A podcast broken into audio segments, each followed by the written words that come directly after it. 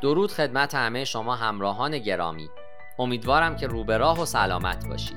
من دکتر علی ناصر حجتی هستم و در این پادکست درباره راهنمای عملی تبلیغات برنامه ریزی شده در زمستان سال 1400 با شما گفتگو خواهم کرد. لطفا با من همراه باشید. احتمالا شما هم اصطلاح رسیدن به مخاطب مناسب در زمان مناسب رو بسیار شنیدید. اما چجوری باید این عبارت رو عملی بکنیم؟ یکی از ساده ترین و مهمترین شیوه ها برای انجام این کار تبلیغات برنامه ریزی شده است. پیش بینی میشه که تا پایان سال 1400 نزدیک به 68 درصد از هزینه های اختصاص یافته به رسانه های دیجیتالی مرتبط با این مدل تبلیغات باشه. با توجه به اهمیت این موضوع در ادامه این پادکست به بررسی تبلیغات برنامه ریزی شده می‌پردازیم. تبلیغات برنامه ریزی شده چیه؟ تبلیغات برنامه ریزی شده فناوری نوینی هست که با استفاده از AI یا Artificial Intelligence و ML یا Machine Learning اقدام به اتوماتیک کردن فرایند تبلیغات می‌کنه. این فناوری با کمک بسترهای برنامه ریزی شده مجهز به مکانیزم های مناقصه ای کار می‌کنه. موتور اصلی تبلیغات برنامه ریزی شده RTB یا مزایده بلادرنگ Real Time Bidding این مزایده اقدام به ساماندهی حراج در زمان واقعی می‌کنه. در این حراج تبلیغ کنندگان اقدام به رقابت با هم می‌کنن و برنده می‌تونه آگهی خودش رو در یک سایت یا برنامه خاص ارائه بده. نحوه تعیین برنده از طریق بررسی پیشنهاد قیمت و اهداف تبلیغات کنندگان توسط یک سیستم پیشرفته صورت می‌گیره.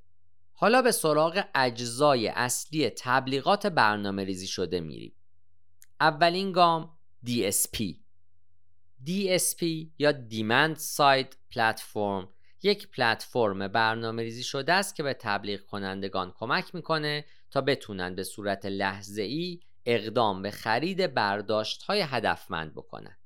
این پلتفرم به تعداد زیادی از مبدل های تبلیغاتی و SSP ها متصله. پس از اون به سراغ SSP ها میریم. Supply Side Platform. نرم افزاریه که به ناشران کمک می‌کنه تا تبلیغات در سایت های خودشون رو به صورت کامل مدیریت بکنن. از اونجایی که SSP به DSP متصله فروش برای ناشران آسونتر میشه. قسمت سوم هم Ad Exchange هست. نرم افزاری که هم ناشران و هم تبلیغ کنندگان می‌تونن برای business مستقیم در رسانه ها از اون استفاده بکنن.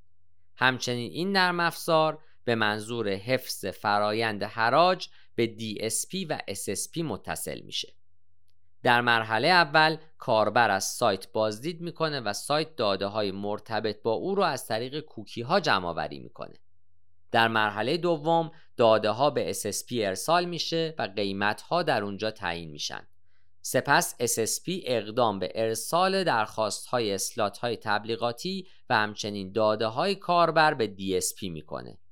در مرحله سوم هم در DSP داده ها و اهداف کمپین تطبیق داده میشن و در صورت همسویی اهداف و داده ها اونها به مزایده میپیوندن. در مرحله چهارم هم پیشنهادات دریافتی از DSP توسط اد اکسچنج بررسی میشن و بهترین پیشنهاد برنده خواهد شد. حالا به سراغ مزایای استفاده از تبلیغات برنامه ریزی شده خواهیم رفت. یکی از مهمترین مزایایی که شرکت ها رو به سمت استفاده از تبلیغات برنامه‌ریزی شده سوق میده اتوماسیون کردن فرایند هاست. در اینجا به برخی از مزایای استفاده از تبلیغات برنامه‌ریزی شده اشاره می‌کنم.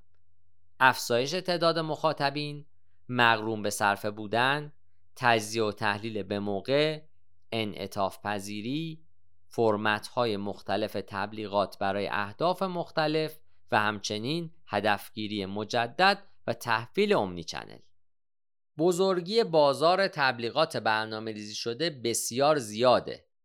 نزدیک به 83 درصد از معاملات هم در تلفن‌های همراه رخ میده. همچنین پیش بینی شده که تا پایان سال 1400 حدود 33 درصد از تبلیغات تلویزیونی هم به خدمات OTT اختصاص پیدا خواهد کرد. حالا وقت اون رسیده که بررسی بکنیم که همکنون چه اتفاقاتی در حال رخ دادنه 66 درصد از جمعیت زمین از تلفن همراه استفاده می کاربران اندروید در سال 2020 نزدیک به 5.3 دهم تریلیون ساعت رو در تلفن همراه سپری کردند که عدد بسیار زیادی هست. یک کاربر معمولی روزانه 7 ساعت رو در اینترنت میگذرونه. این ارقام نشون میده که یک کاربر در طول هفته 48 ساعت رو در اینترنت میگذرونه. با توجه به این موضوع میشه گفت که 42 درصد از ساعات بیداری کاربران در اینترنت میگذره. نزدیک به 52.8 درصد از افرادی که از اینترنت استفاده می‌کنن تلفن همراه رو برای این کار انتخاب کردن هرچند که وسایل دیگه ای هم برای این کار وجود دارند. گزارش ها میگن که از هر ده نفر نه نفر از تلفن همراه برای جستجو در اینترنت استفاده می‌کنن. اما 66 درصد اونها هم از لپتاپ ها برای این کار استفاده می‌کنن. باید بدونیم که تبلیغات برنامه ریزی شده آینده تبلیغاته. اتفاقات صورت گرفته در یک سال و نیم اخیر باعث افزایش استفاده مردم از رسانه های دیجیتال شده. به همین دلیل شرکت ها به دنبال ایجاد یک تجربه عالی در این زمینه هستند. داده های به دست اومده از الگوریتم های مشین لرنینگ می‌تونن برای به دست اومدن مخاطبین مرتبط و همچنین تولید تبلیغات با کیفیت استفاده بشن. همچنین تبلیغات برنامه ریزی شده می‌تونه با استفاده از داده ها اقدام به شخصی سازی تبلیغات و هدفگیری دقیق مخاطبین بکنه که نتیجه اون مشارکت و نرخ تبدیل بیشتر خواهد بود. سخن آخرین که استفاده از تبلیغات برنامه ریزی شده منجر به توسعه کسب و کار شما میشه. در این پادکست با بررسی این موضوع سعی کردم که شما رو در این زمینه راهنمایی بکنم. پاینده باشید و برقرار.